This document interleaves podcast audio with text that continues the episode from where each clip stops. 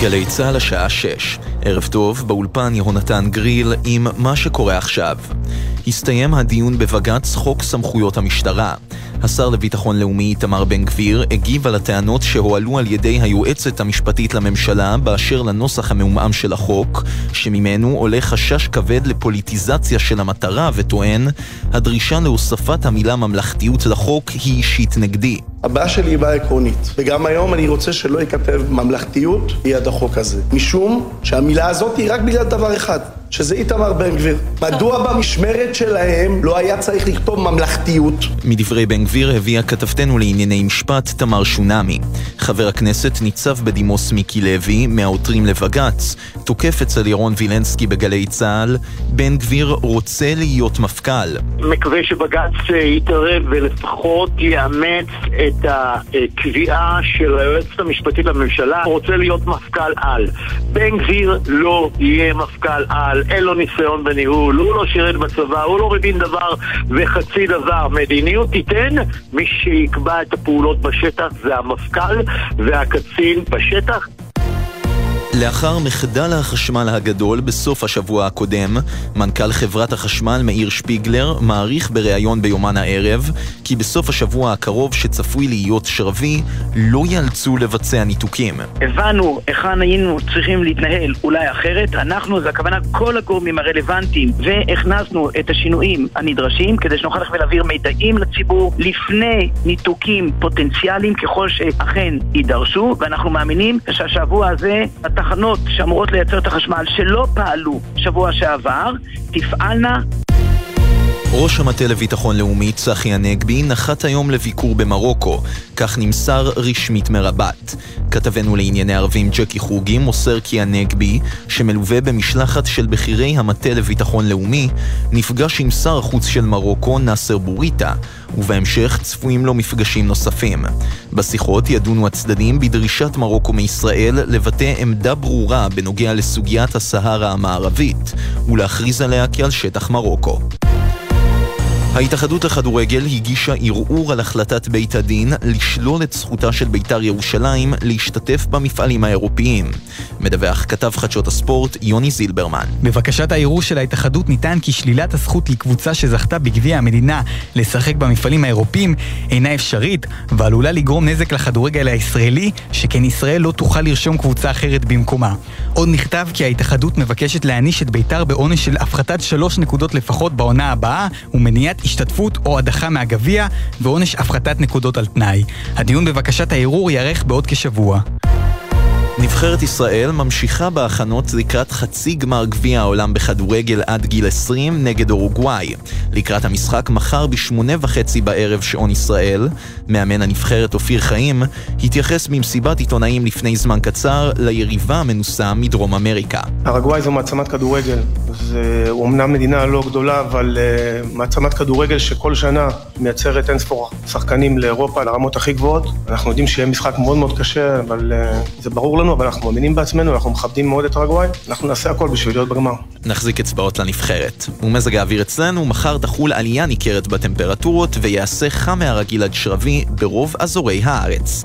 אלה החדשות שעורכת נועה מיכאלי.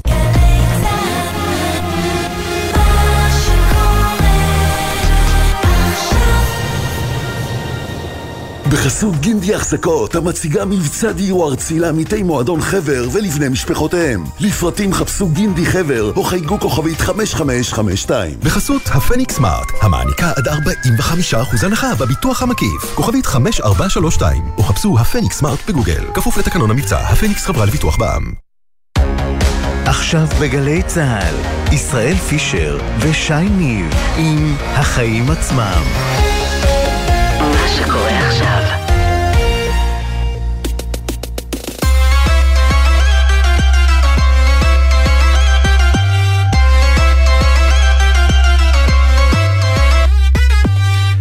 שלום לכם עכשיו, שש וארבע דקות אתם על החיים עצמם, התוכנית הכלכלית-חברתית של גלי צה"ל, שלום שי ניב. שלום, ישראל פישר, מה שלומך?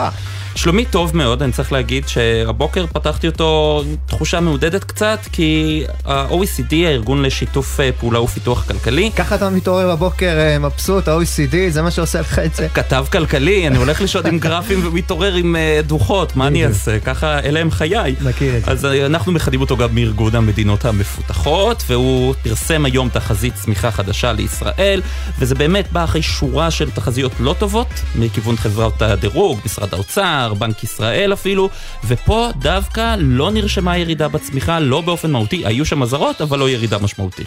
כן, היו אה, ככה עדכונים אה, די יציבים אפילו, וכלכלה, אתה יודע, אוהבת אה, יציבות, וזה באמת לא רע בין כל החדשות הכלכליות הלא מעודדות שמגיעות אלינו בחודשים האחרונים. למרות, אגב, ישראל, שהספקתי לראות שככה כל אחד לקח מהדוח הזה קצת אה, אה, משהו, מאור- מה שהוא רוצה, כי היה טוב, היה קצת רע. כן, זה היה משונה קצת, אני מודה. אתה, אתה, אתה הסבת את תשומת ליבי לזה היום, אני אומר. אז זהו, אז אנחנו נדבר על זה עם הפרופסור צביקה אקשטיין, דיקן בית הספר לכלכלה באוניברסיטת רייכמן, ובנוסף אה, נהיה עם דניאל רואש, יושב ראש אה, לשכת המסחר ישראל צרפת, שהשתתף בפגישה עם שר האוצר סמוטריץ'.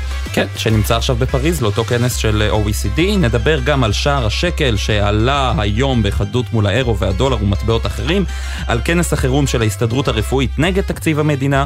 נתכונן למצעד הגאווה בתל אביב עם פרטים שתביא לכאן כתבתנו אנה פינס על התיירים, העלויות וכל מה שמסביב. כן, ואת השידור היום אה, נסיים אה, בצרפת. שם מנסים אה, להכיל רגולציה חדשה על, תחזיק חזק, משפיעני רשת. וואה, אנחנו נגלים ש... נגלה שם הרבה דברים מפתיעים, ואולי נבין גם למה צריך שם רגולציה. בכל מקרה, יש לנו עוד שעה שלמה עד לשם, אז נתחיל בכותרת שלך, שי. כן, טוב, אה, תרשה לי לקחת אותך רגע לאמריקה, אה, כי קורה שם משהו די מדהים. לא מפתיע אה, למי שמכיר את מערכת הבריאות האמריקאית, אבל עדיין מדהים. אה, אתה בטח זוכר שבשנה שעברה עבר בארצות הברית חוק חדש, החוק להפחתת האינפלציה. אה, הוא הגיע לעולם בין היתר על רקע ביקורת ציבורית נוקבת על כך שחברות התרופות מרשות לעצמן להעלות עוד ועוד את המחירים, אה, ושם זה באמת נטל שלא יתואר, אפילו על מי שמחזיקים בביטוחי בריאות סבירים, ואנחנו יודעים הרי שזה לא המצב לגבי עשרות מיליונים אחרים שם.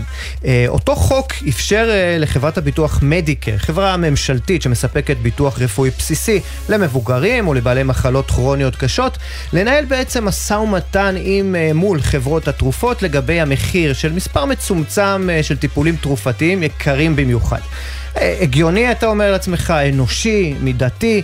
גם אצלנו בארץ הרי מתנהל משא ומתן כזה כל שנה במסגרת סל התרופות.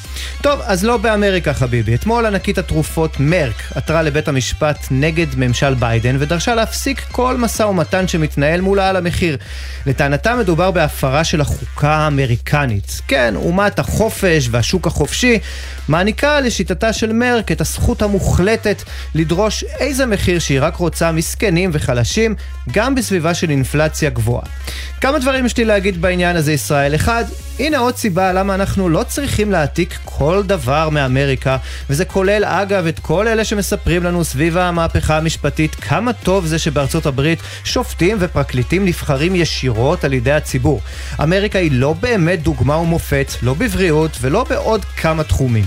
דבר שני, הגיע הזמן שמדינות העולם ינהלו חזית משותפת מול חברות התרופות. צריך פה מאמץ מרוכז שיעזור במיוחד למדינות קטנות יותר. הרפואה, תודה לאל, מתפתחת, אבל גם מתייקרת מאוד, וזה נושא מאוד מאוד מורכב.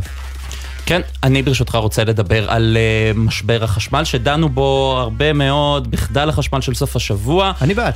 היום הייתה, היה דיון בוועדה לביקורת המדינה בנושא הזה בדיוק, בראשות חבר הכנסת uh, מיקי לוי מיש עתיד.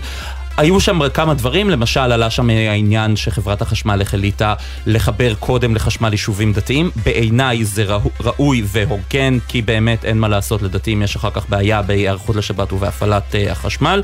אבל אה, היו... אפשר להתווכח על זה, כי אתה יודע, השבת חשובה, קדושה לכולנו, כל אחד בדרך נכון, שלו. אבל אני כן, אני כן, אבל אני. מבין את זה לחלוטין, אני, אני צריך להגיד. מה שקשה לי יותר זה כל, קודם כל גלגולי האשמות. ברור כבר עכשיו שהמחדל הזה יש לו כמה אבות, גם רשות החשמל, גם חברת נוגה לניהול מערכת החשמל, וגם חברת החשמל בעצמה. חברת החשמל השתמשה ב, בעצם במשבר הזה כדי לטעון שהבעיה נבעה בקצר בתקשורת בינה לבין אותה חברת ניהול מערכת נוגה. שהוצאה ממנה במסגרת הרפורמה. מה הבעיה שלי עם זה? שחברת החשמל לא עומדת בפרויקטים קיימים שלה. נכון, גם לכך יש שותפים רבים. זה שהיא לא מצליחה לחבר מתקנים סולאריים, זה גם באחריות נוגה. זה שיש לה בעיות בשדרוג קווי הולכה, זה גם באשמת רשות החשמל.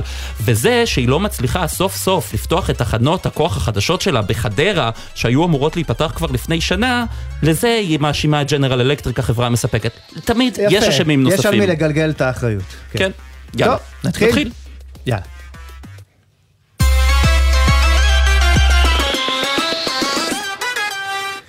כן, טוב, אז הזכרת קודם, ישראל, אה, דוח של ה-OECD, זה דוח אה, חצי אה, שנתי שהארגון הזה, ארגון של המדינות המפותחות, מפרסם, והיום הוא בעצם מפרסם תחזית ככה די אופטימית, או אתה יודע מה, לא גרועה אולי כמו שחשבו, בעצם הוא צופה שהצמיחה בישראל בשנת 2023 תעמוד על 2.9 אחוזים. נזכיר, לפני כחצי שנה, הוא העריך שזה יהיה 2.8 אחוזים. כלומר, כן. עלייה מאוד אה, קטנה, אבל עדיין... אה, עדיין עלייה, וזה בולט לעומת דוחות אה, אחרים. אז בואו נשאל על הדוח הזה את פרופסור צביקה אקשטיין, דיקן בית ספר טיומקין לכלכלה באוניברסיטת רייכמן וראש מכון אהרון לכלכלה, לשעבר המשנה לנגיד בנק ישראל, ערב טוב. ערב טוב, ערב טוב לך ולמאזינים. פרופסור אקשטיין, יש לנו סיבות לשמוח מהדוח הזה, ככה נראה, לא?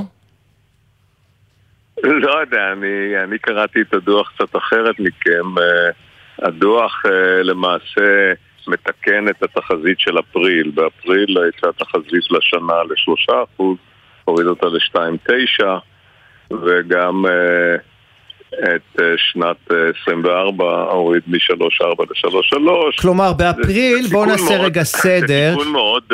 באפר, באפריל פרופסור אקשטיין בעצם היה דוח שכולו הוקדש לישראל, בניגוד לתחזית הדו-שנתית בעצם שהתפרסמה בנובמבר קודם לכן ועכשיו ביוני.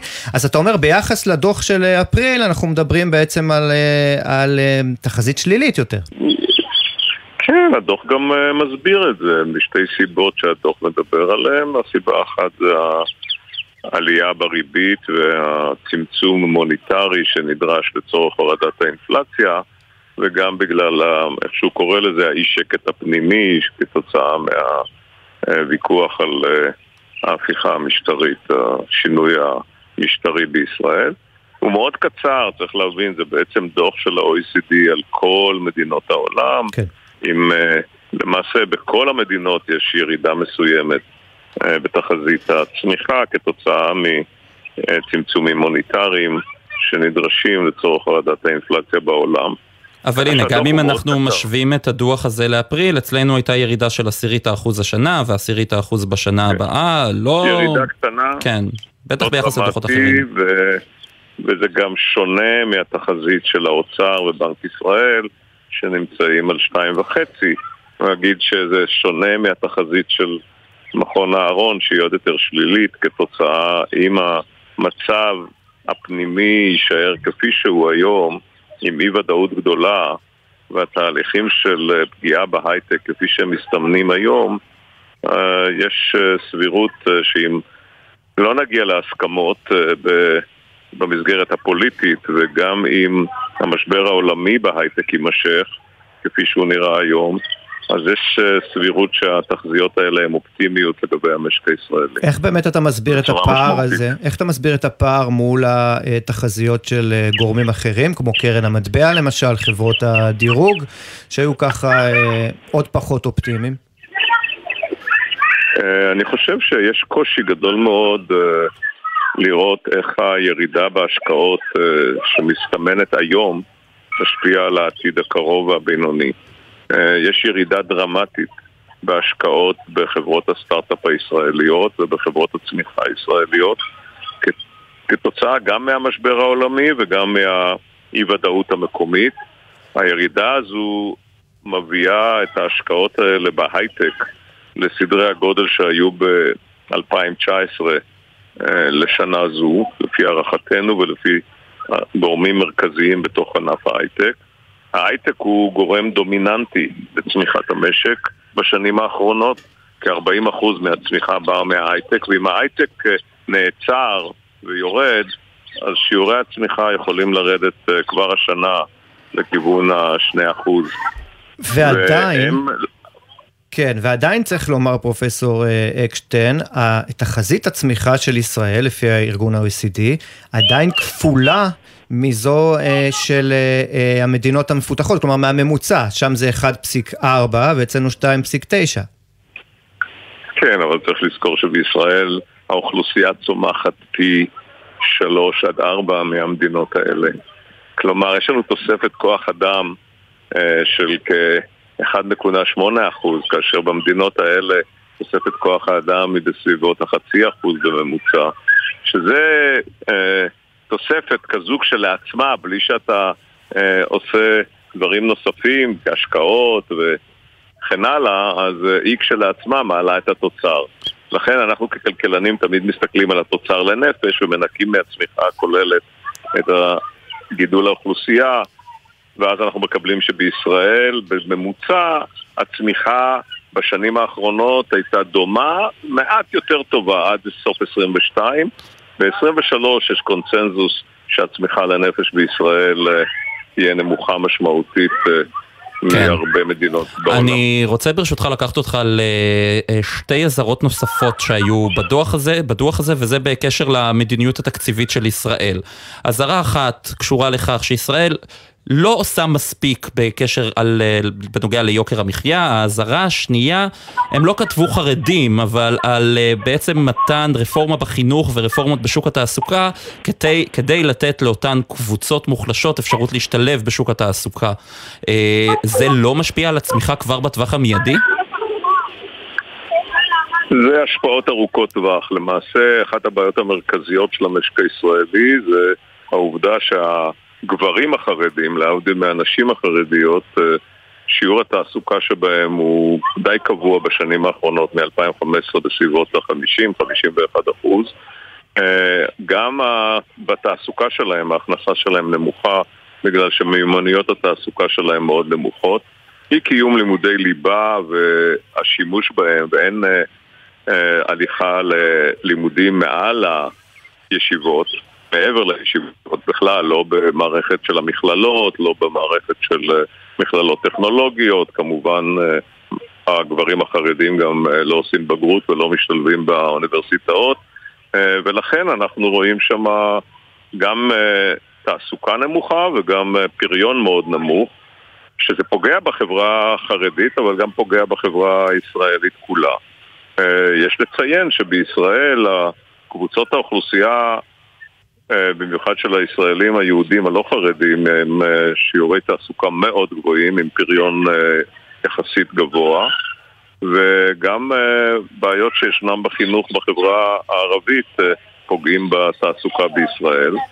ומה שה-OECD אומר כל הזמן זה שצריכים לשפר את מערכות החינוך, גם החינוך היסודי, גם החינוך התיכוני, וכמובן ההשתלבות באקדמיה שהם כלים מרכזיים ל...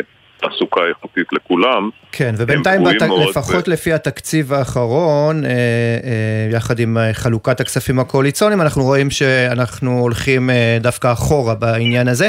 אני חייב לשאול אותך, ה-OECD מזהיר מהתגברות האירועים הביטחוניים ומהמתיחות הפוליטית, בעיקר סביב הרפורמה המשפטית. הוא אומר שהם עלולים להעלות את הסיכון של ישראל, להכביד על הסנטימנט העסקי ועל ההשקעות במשק הישראלי, אבל אני שואל את עצמי, מתי לא היו פה אירועים ביטחוניים בישראל או מתיחות אה, פוליטית? מה חדש בעצם?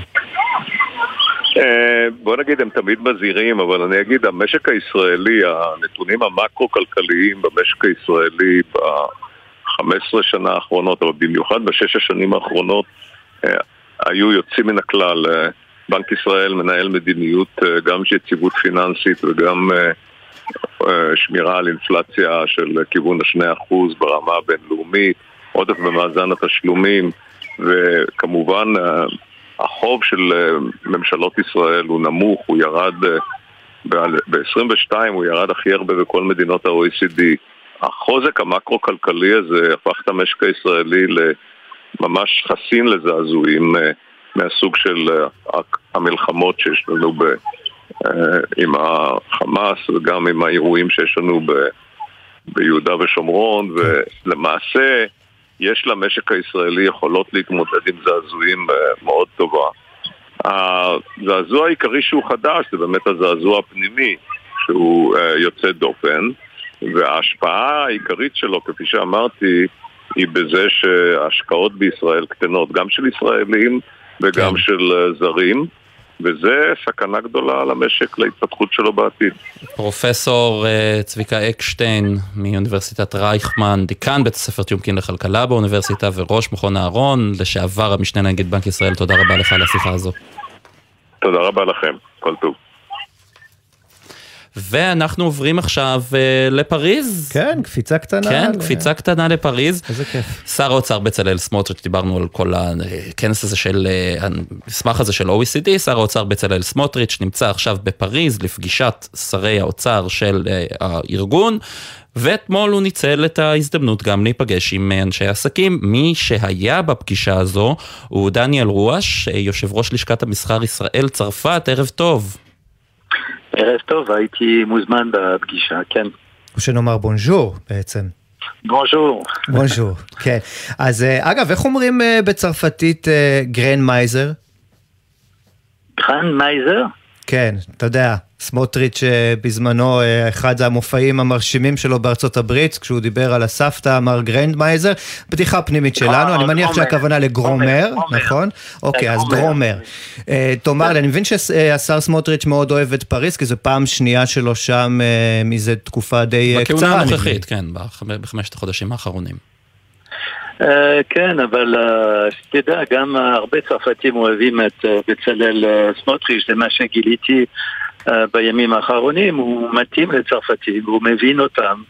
וכאשר הוא היה בפריז לא עשה טעויות, אה, שר האוצר אה, לפני שהוא נסע לפריז אה, הכין את עצמו עם הצוות שלו. זה, הוא דיבר ו- עברית הפעם, אני מקווה. דיבר עברית אה,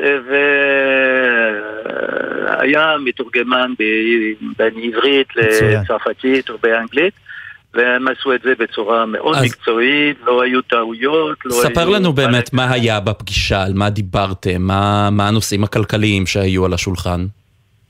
על השולחן כולה שאלה של כולם, כולם שאלו מה, מה יקרה בעתיד בארץ ורצו לדעת אה, מה כדאי להשקיע או לא בארץ, אם זו התקופה הנכונה כן לא ורצו לדעת מה שר האוצר הולך לעשות בעתיד. זה על התוכנית המשפטית, אני מתאר לעצמי. כן, כן, כן, אבל אה, לא דיברו בכלל על זה. אה, אנשים שאלו אה, שאלות על ביזנס, עסקים. מי, מי היו היו אנשים- המשתתפים? ספר לנו קצת על האנשים שם בחדר. אה, היו אנשים בחברות הגדולות ביותר בצרפת שכבר השקיעו פה בארץ. היו כמה אנשים, כל אחד שנכנס בחדר זה היה מישהו כבר אה, באיזה שלב מעורב עם התעשייה הישראלית, מכיר את התעשייה הישראלית, והיו כמה ששאלו את עצמם כדאי או לא להשקיע בארץ. אלה היו אנשי ו- עסקים ישראלים או צרפתים? אה, היו צרפתים והיו גם אה, ישראלים, מעט אה, ישראלים, הרוב היו אה, צרפתים, זה הלשכת המסחר צרפת ישראל בפריז שארגנה את זה. אני אגיד לך למה אנחנו שואלים, כי כותבת אה, ליאת רון, אה, אה, עיתונאית אה, אתר החדשות וואלה, שהיו שם בעיקר אה, עורכי דין ורואי חשבון, ואפילו במקרה של חברת אה, אלסטום, אה, ענקית אה, יצרניות הרכבות המהירות, אה, אה, גם אה, מטעם החברה הזו היו בעצם אה, נציגים אה, ישראלים, מהנציגות הישראלית אה, אה, בחברה. כלומר, לצורך העניין הם היו יכולים לשבת, אה, הם וסמוטריץ', בקפה בתל אביב, בלי כל הנסיעה הזו. בכלל לא, אה, האנשים שהיו באולם היו אנשים שעובדים עם ישראל, יש להם אה, פורטפוליו של כמה חברות איתם, גם הרואי חשבון שהיו בפגישה, אה, הקליינטים שלהם משקיעים פה בארץ. זה היה משהו מאוד צרפתי, בסגנון הצרפתי, בשאלות באים מצרפת, זה לא היה פגישה ישראלית. והאמת, אנשים... אתה אומר זה היה, היה מנומס יותר, פחות רועש. היה, היה מנומס וגם uh, התברר שבצלאל סמוטריץ' תפס מיד מה קורה בא, באולם. Uh, הוא שאל כמה שאלות והאנשים מהחברות אלסטום, אלסטום היו בפגישה ושאלו כמה שאלות. אתה צריך לדעת, יש המון חברות מצרפת שרוצים אה, להשקיע פה בארץ, ועוד כמה ימים, ב-13-14 בפריס, יש אירוע ויבטק. יש 30 סטארט-אפים.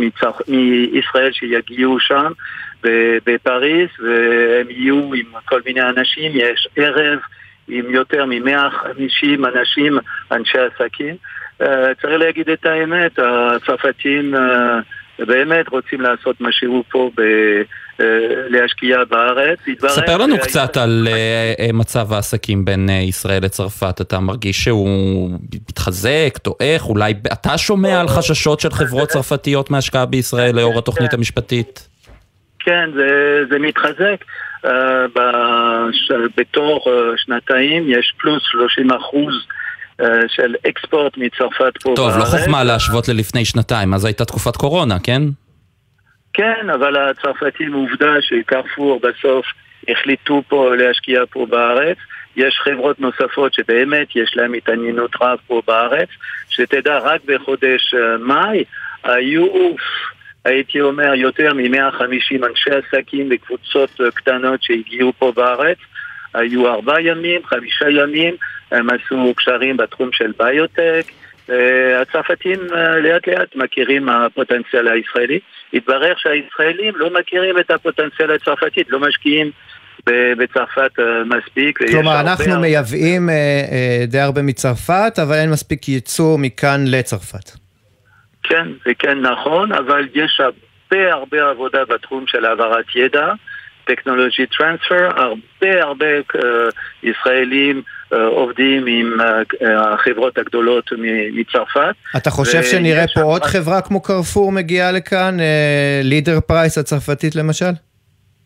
Uh, לא, אבל uh, הצרפתים, אתה יודע, הם uh, לוקח להם המון זמן כדי להחליט להשקיע, אבל כאשר הם משקיעים זה מאוד רציני, זה קרפור, זה היה קשה לקרפור להשקיע פה בארץ, uh, מצאו שותף uh, יוצא דופן, השקיעו ביחד, עובדים ביחד, והתברר שקרפור, uh, אתה תראה בעתיד, יקנו הרבה הרבה מוצרים מישראל, וגם כן, קרפור הם מעוניינים בהייטק הישראלי. תשמע, בינתיים קונים פה דירות, גם זה חשוב, הצרפתים. כן, דירות זה לא... תלוי למי. אתה יודע, המחירים כבר גבוהים מדי לצרפתים. אפילו לתושבי פריז זה כבר גבוה מדי המחירים פה. איזה ייאוש. דניאל רואש, יושב ראש לשכת המסחר ישראל צרפת, תודה רבה לך. תודה.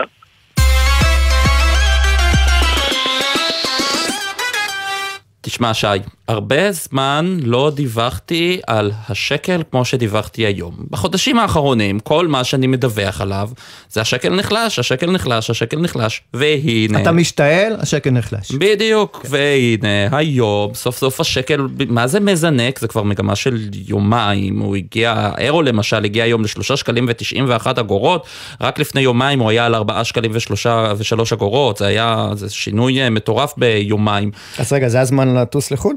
שוב?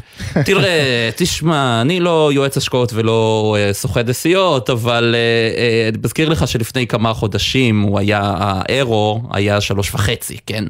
כן, לא כן, הרבה, אז הוא עדיין ברמה גבוהה לא יחסית. לא מזמן הוא חצה את הארבע, הוא ירד עכשיו ירד קצת, עכשיו, כמו שאתה אומר. כן, בסדר. אבל בוא, אה, אה, התנודתיות הזו היא, היא מאוד מוזרה. אה, נפנה לרונן מנחם, כלכלן שווקים ראשי במזרחי טפחות, שלום.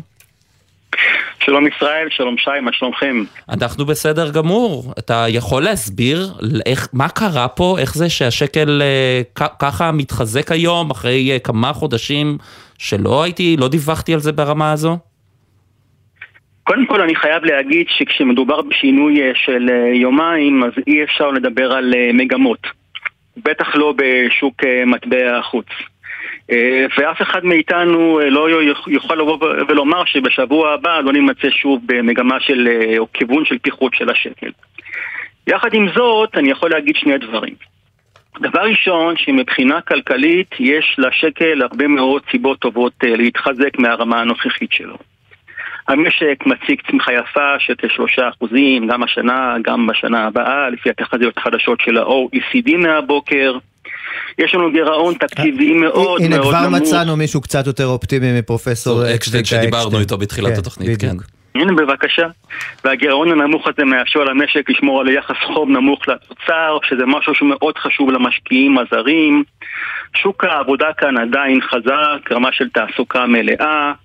נמשכות ההשקעות בהייטק, אמנם תופעתה אך הן נמשכות, ואפילו אה, ה-OECD תורם את חלקו בזה שהוא היום ממליץ לבנק ישראל להמשיך לשמור על ריבית אה, גבוהה, וריבית גבוהה מחזקת את אה, השקל. תקן אותי אם אני טועה, אני לא שמעתי שאתה מייחס את ההתחזקות של השקל לאופטימיות שיוצאת ככה ביממה האחרונה מבית הנשיא, סביב ההסכמות על הרפורמה המשפטית.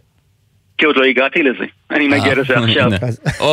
קדימה. מה שמנע, מה שמנע מכל הגורמים האלה שהם נקראים פונדמנטל להתממש, זה מה שדיברת עליו עכשיו. היה כאן אה, מצב של אה, סוגיה משפטית, חקיקה אה, בקצב מהיר, בלי, בלי הסכמות, בלי בסיס רחב, וכידוע לכם אין כמעט כלכלן בעולם, אם זה האקונומיסט, הבנק העולמי, קרן המטבע, כל חברות דירוג האשראי, נגיד בנק ישראל בעצמו שהסבירו שהנושא הזה המשפטי הוא נושא שעומד כאבן רחיים על המשק וצריך להגיע פה להסכמות רחבות, אחרת הסנטימנט אה, של המשק יהיה שלילי וסנטימנט שלילי מתבטא בראש ובראשונה בפיחות של השקל.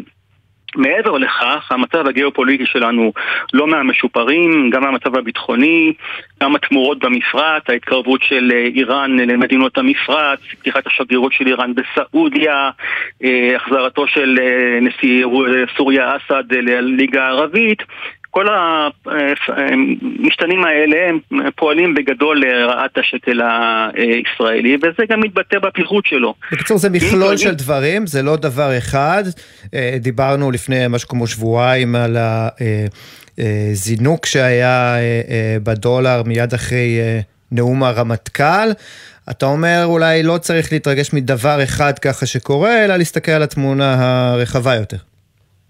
קודם כל כן. אני מזכיר מצד אחד את הדברים שאמר נגיד בנק ישראל אה, בשבוע שעבר, שלפי בדיקות שהם עשו אה, יש אה, פיחות יתר של כעשרה אחוזים בשער השקל.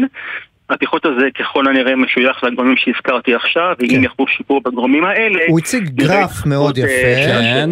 והראה איך בעצם בכל פעם שהייתה איזושהי התפתחות לכאן או לכאן, סביב אותה רפורמה משפטית, ראינו את השקל נכון. מתחזק או נחלש. כן. נכון, ואני בא ואומר שלפחות התקופה הקרובה, בשל ריבוי הגורמים שמשפיעים על השקל, אנחנו נמשיך לראות אה, וולטיליות. אם באמת אה, נושא הסוגיה המשפטית, אה, כפי שמסתמן כרגע מהדיווחים האחרונים, מגיע לכלל רגיעה ולכלל הסכמות, זה בהחלט גורם שיכול לתמוך בשקל, ולא אתפלא במצב הדברים הזה, השקל ימשיך uh, להתחזק. לסיום, אם אני טס בסוף יוני לאירופה, לקנות אירו עכשיו, או שאתה אומר שזה ספקולטיבי מדי ואי אפשר לסמוך על זה? אה, אני מאחל לך טיסה נעימה, אבל אני לא אמליץ לך בנושא העיתוי של רכישת המטבע. יש לי עוד כמה בארנק, חברים, מי שרוצה כן. אחרי השידור. תעשה, כן. רונן מנחם, כלכלן אה, שווקים ראשי, מזרחי טפחות, תודה רבה שהיית איתנו.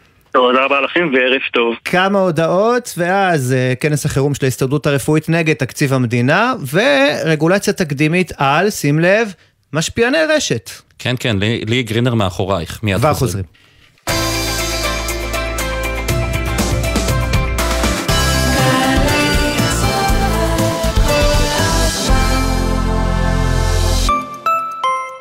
שלום, כאן ענבר מאגף השיקום במשרד הביטחון. רציתי לעדכן שהשקנו אתר חדש, אתר הזכויות לנכי צה"ל. באתר אפשר למצוא מידע מקיף על תהליך ההכרה, הטיפול הרפואי ועל כל השירותים וההטבות של נכי צה"ל אצלנו באגף. אפשר גם לבצע פעולות בקלות מבלי לצאת מהבית, כמו הגשת בקשה להכרה, הזמנת תרופות וציוד רפואי, הנפקת תעודת נכה דיגיטלית ואפשרות לראות את כל הזכויות המותאמות באופן אישי במצפן הזכויות. אז היכנסו לאתר אגף השיקום, אנחנו כאן למענכם. תגיד, לא הגיע הזמן שתחזיר את זה? להחזיר את מה? את נר החרס העתיק שמונח אצלך בבית? ואיך אני אמור להעיר את הסלון? הגיע הזמן להחזיר את העתיקות שיש לכם בבית. מבצע "אם זה עתיק, מחזירים בקליק" של רשות העתיקות ומשרד המורשת יצא לדרך. יחד נרכיב את הסיפור של ארץ ישראל. חפשו ברשת "מחזירים בקליק", משרד המורשת ורשות העתיקות. מגדל דוד, מוזיאון ירושלים מחדש, נפתח. לגלות את ירושלים בתערוכה חדשנית המספרת את סיפורה של העיר. פרטים באתר. ימים אחרונים למבצע קיה לעמיתי מועדון חבר, סלטוס החדש, נירו, ספורטאז', פיקנטו ויתר דגמי קיה בתנאים בלעדיים במיוחד בשבילכם עד 13 ביוני, לפרטים כוכבי 9920 או באתר מועדון חבר. חבר זה הכל בשבילך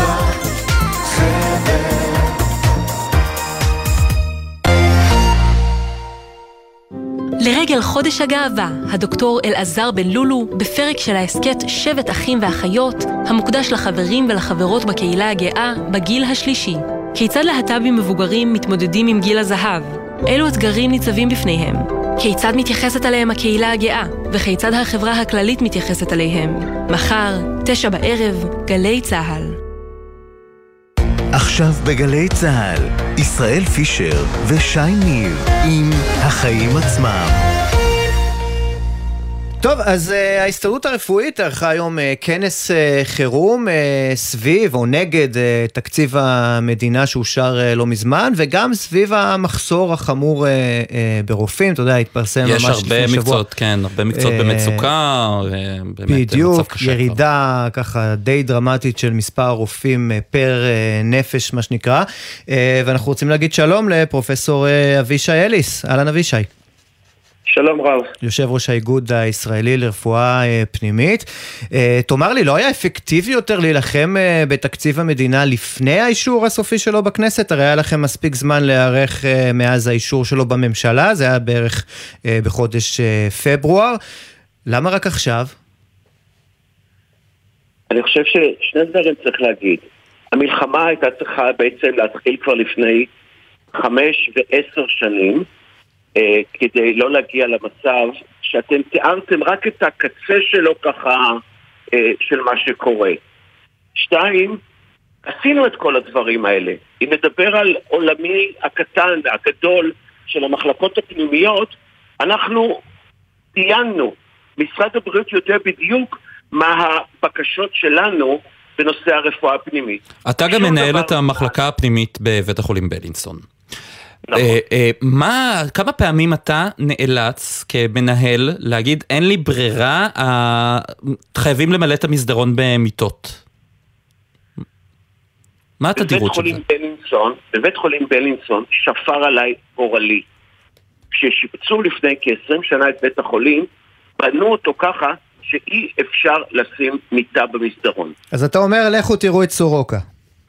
לא, אני אומר שתי דברים. אחד, במחלקה שלי הרישיון, הרישיון של בית החולים הוא 38 מיטות.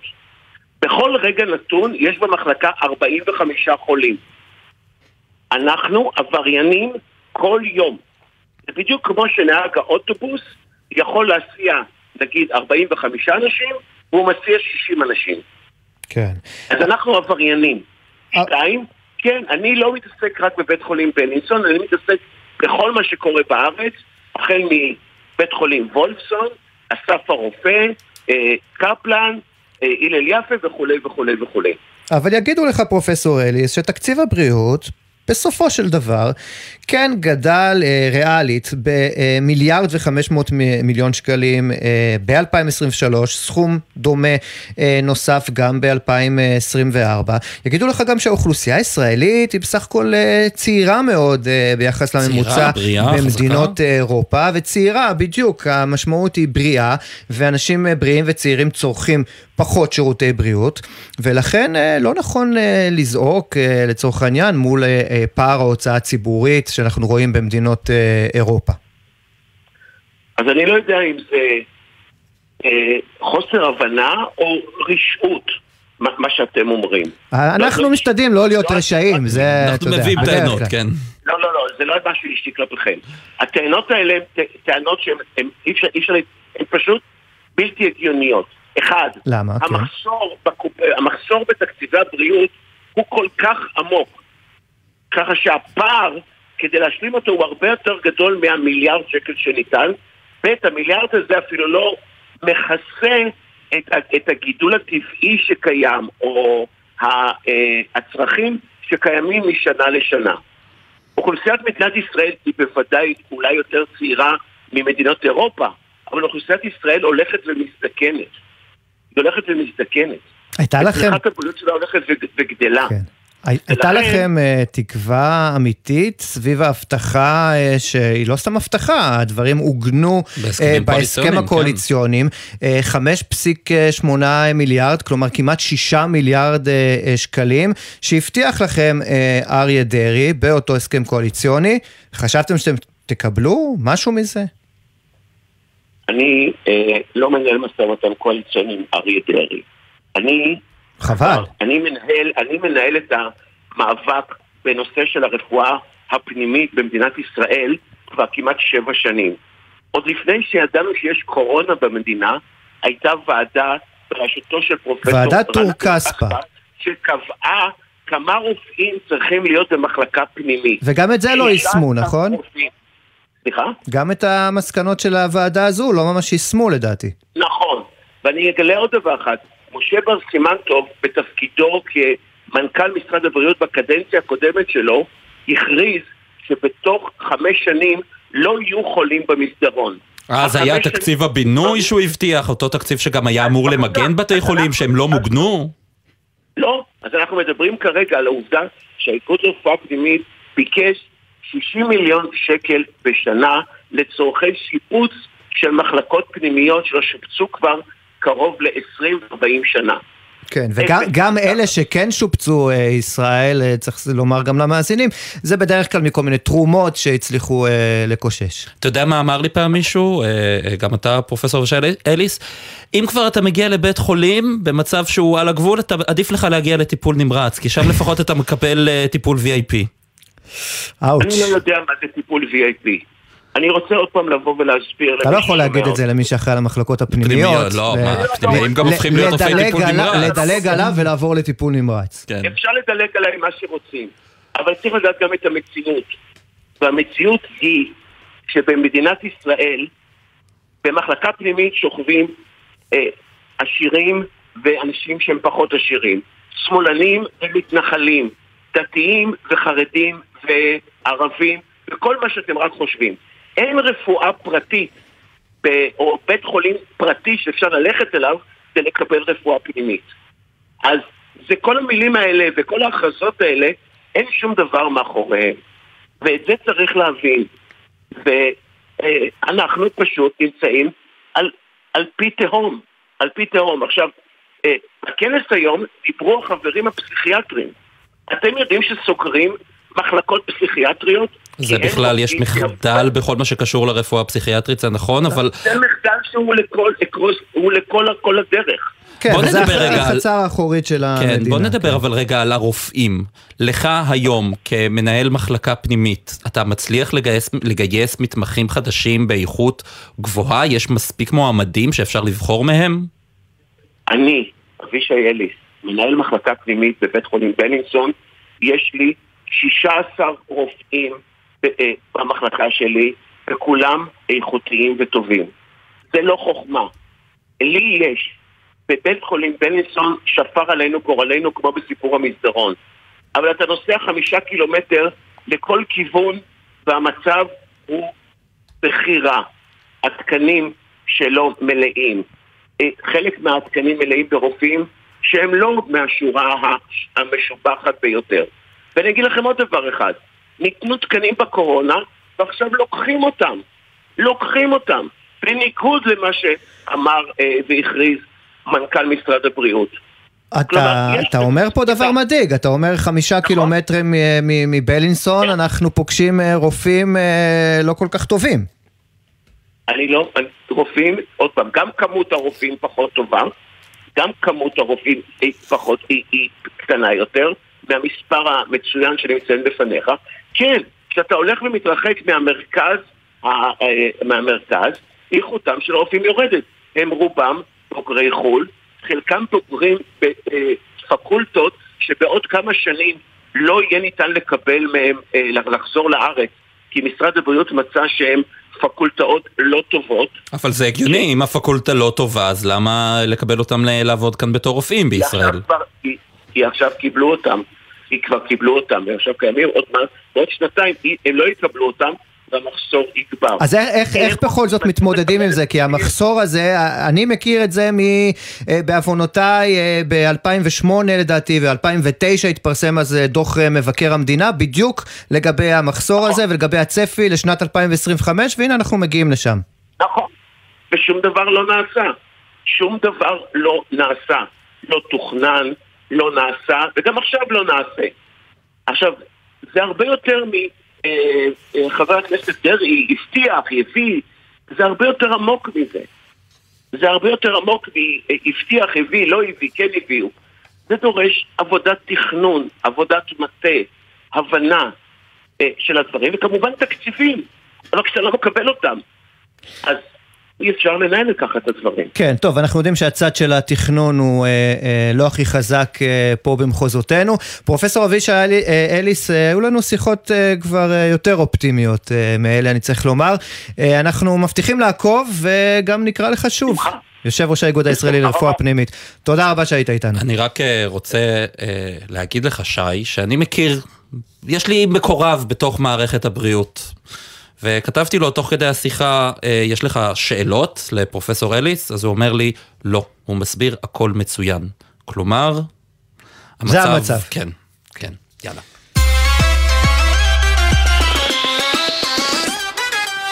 טוב, אנחנו משנים קצת אווירה למשהו, אה, כן, במעבר חד מה שנקרא. איפה אתה מחר בערב? מה קורה מחר בערב? מה, השנה הם עשו חידוש. מצעד הגאווה הוא ביום חמישי בערב. אה, אוקיי. וביום שישי וביום שישי יש מסיבה שהם עושים בפארק הירקון.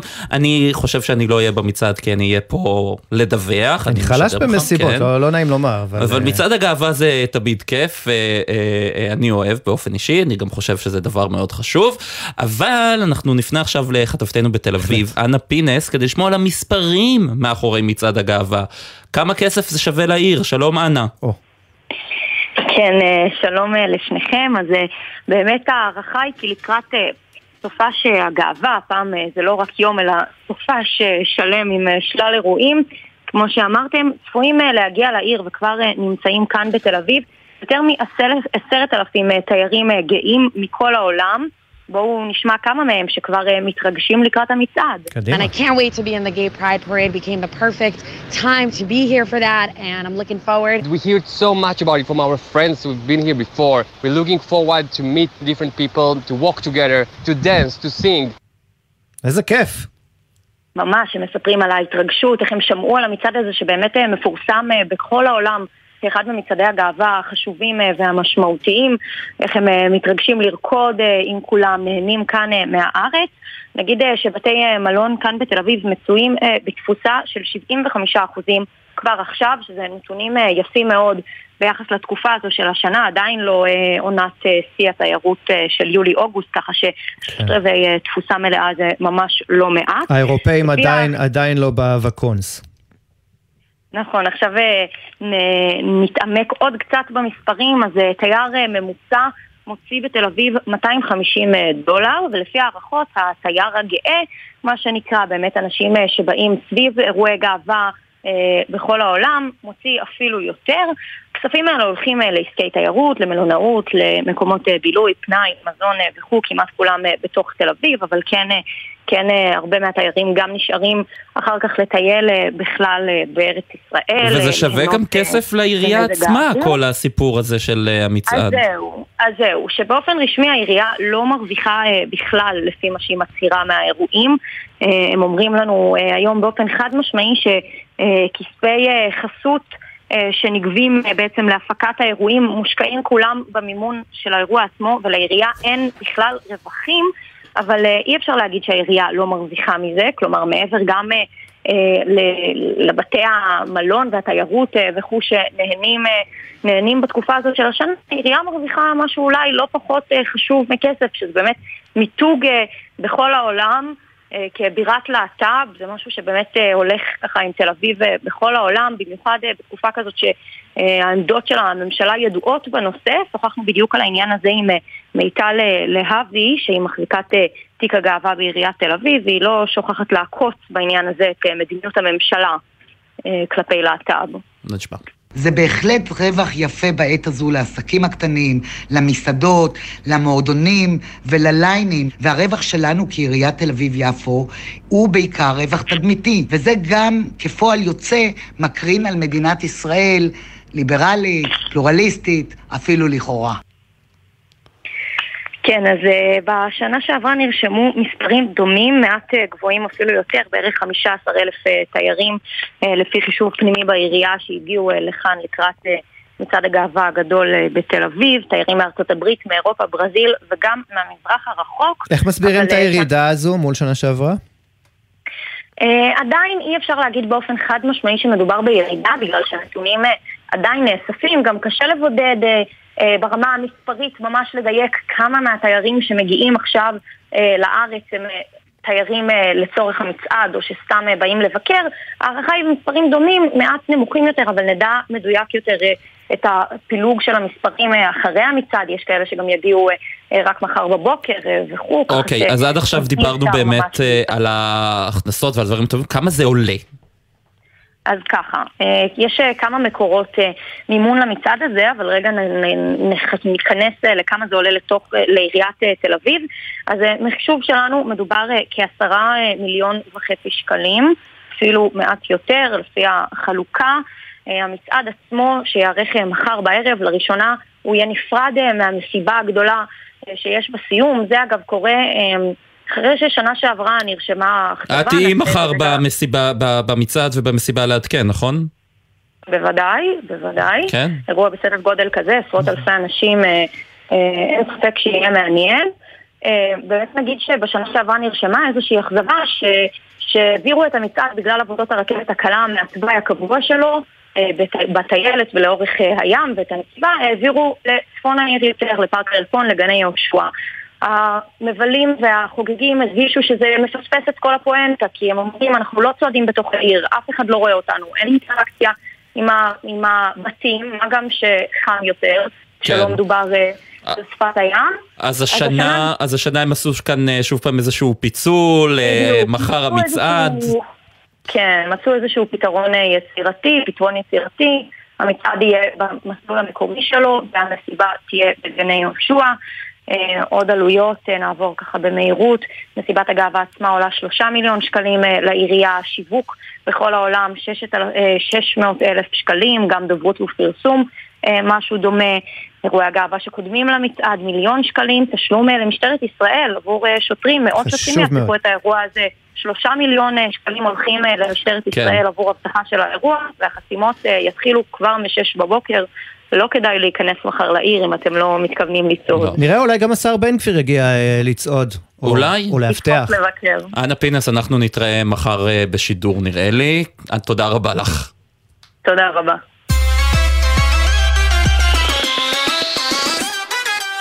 יש לי וידוי. עד לא מזמן הייתי מסתכלת על כל מי שאין לו עסק מצליח, והייתי אומרת לעצמי, בואנה, איזה לוזר הוא, איך הוא עוד שכיר. בשיא הכנות, אני חייבת להגיד שלאחרונה, אני אתה מבינה... יודע מי זו? אה, משפיענית רשת? משהו? אני לא יודע איך אתה לא עוקב אחריה. זו לבנת אורינובסקי, שהיא באמת משפיענית רשת ויש לה 50 אלף עוקבים גם באינסטגרם, גם בטיק טוק, ומתברר שזה עסק אה, די רווחי, או אפילו רווחי מאוד. שלום לבנת. שלום, מה העניינים? אנחנו בסדר גמור. תגידי, את שמעת על זה שעכשיו בצרפת רוצים להגביל פרסום על ידי משפיעני רשת? כן, כן, שמעתי על זה, זה נפלא בעיניי. צריך באמת? להביא את זה גם uh, לישראל.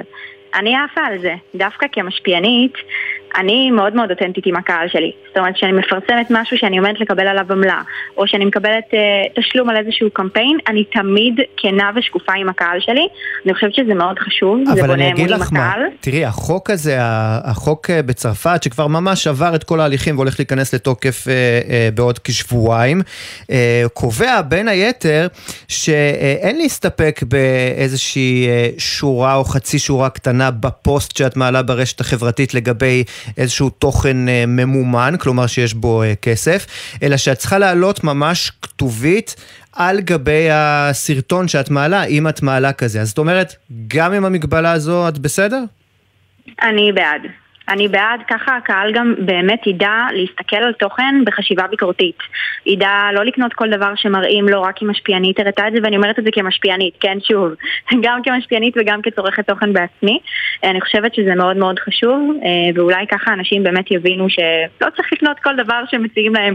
במיוחד אנחנו יודעים מה קורה בישראל עם כל עניין היוקר המחיה, ועם אחוז האנשים שחיים פה מחודש לחודש, אני חושבת שזה נורא נורא חשוב. ספרי לי קצת, אבל איך- איך-. איך עובד עולם המשפיענים הזה? איך מקבלים קמפיינים? איך אה, באמת אה, עושים סרטון? כן, אני אסביר. אז קודם כל אני התחלתי כמשפיענית בגיל מאוד צעיר, אה, בגיל 15 בד- פתחתי בלוג אופנה והחלטתי, זהו, אני עומדת להיות בלוגרית אה, ומשפיענית אופנה. והיום אה, את בת כבר 22, אז- יש לומר, כן. אה, היום אני בת 22, זאת אומרת שיש לי לא מעט שנים, כן, בתעשייה הזו, אפשר לקרוא לזה. היום אגב אני כבר אה, גם לא בתחום אופנה, היום אני משפיענית בתחום העסקים, כסף, יזמות, יש לי עסק בעצמי, אה, יש לי חברה בעם שפתחתי בגיל 21.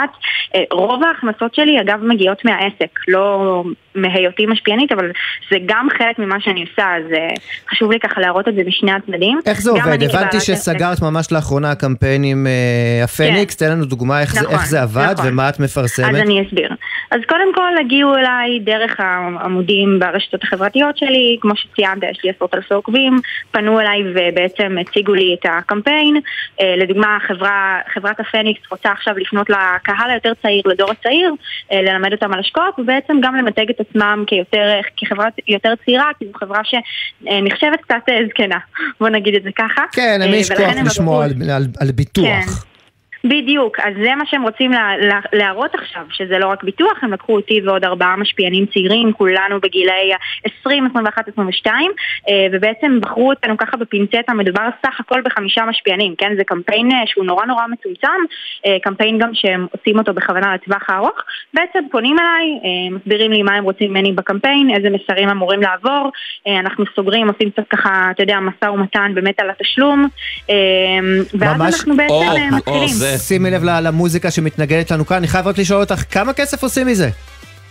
אז זהו, אז מספרים מדויקים אני לא יכולה להגיד, אני יכולה להגיד שעושים מזה לא מעט, זאת אומרת ממש אפשר להתפרנס מזה כמו מעבודה. מה, את ממש מיליונרית? אפילו יותר. אה, אני עוד לא מחשיבה את עצמי מיליונרית, כי מבחינתי מיליונרית זה, זה לא שיש לך מיליון אחד, אה, את זה יש לי. כן. אבל מבחינתי צריך הרבה מיליונים בשביל להחשיב את עצמך מיליונרית, אני עוד לא שם, אני בדרך. לבנת אה, אהרוניבסקי, ש- אנחנו חייבים ממש לסיים, תודה רבה, משפיענית, כן. תעקבו אחריה בטיק טוק ובאינסטגרם. נגיד תודה לבן נצר העורך, לעמליה זקס לוי וגיא אדלר שהיו על ההפקה, על הביצוע הטכני, הלל גוטמן. אה, עורך הדיגיטל הוא רן לוי, מיד אחרינו 360 ביום עם עידן קבלר. שי ניב. תודה ישראל פישר. אנחנו נתראה פה גם ביום ראשון. בהחלט. להתראות.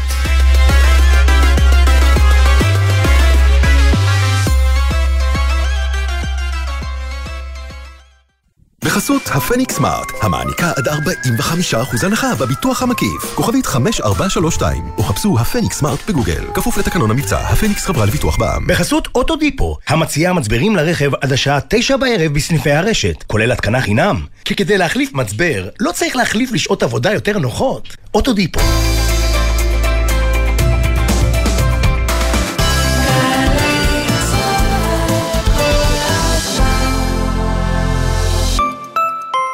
לתושבי שכונת נווה מגן לא היה פאב לבלות בו, אז הם הקימו אחד, כולו שלהם. הם מחליטים, הם קובעים, הם הבעלים.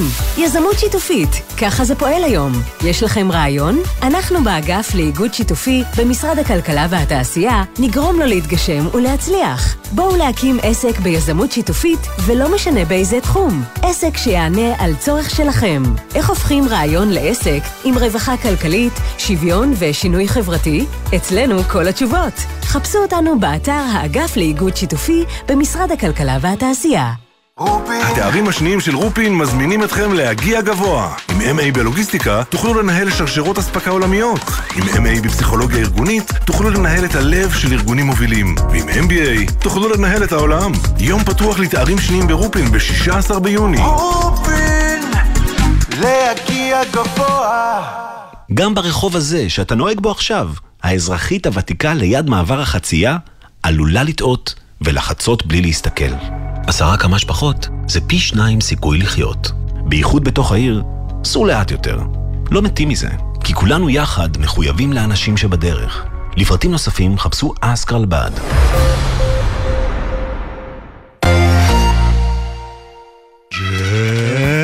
ג'ם, ג'ם, ג'ם, ג'ם, ג'ם, ג'ם, הג'ם, ג'ם, ג'ם, ג'ם, ג'ם, ג'ם, ג'ם. הג'ם של קוטנר. בכל חמישי יואב קוטנר מארח את האומנים הכי מעניינים להופעה חיה באולפן. והשבוע אהוד בנאי ובועז קראוזר.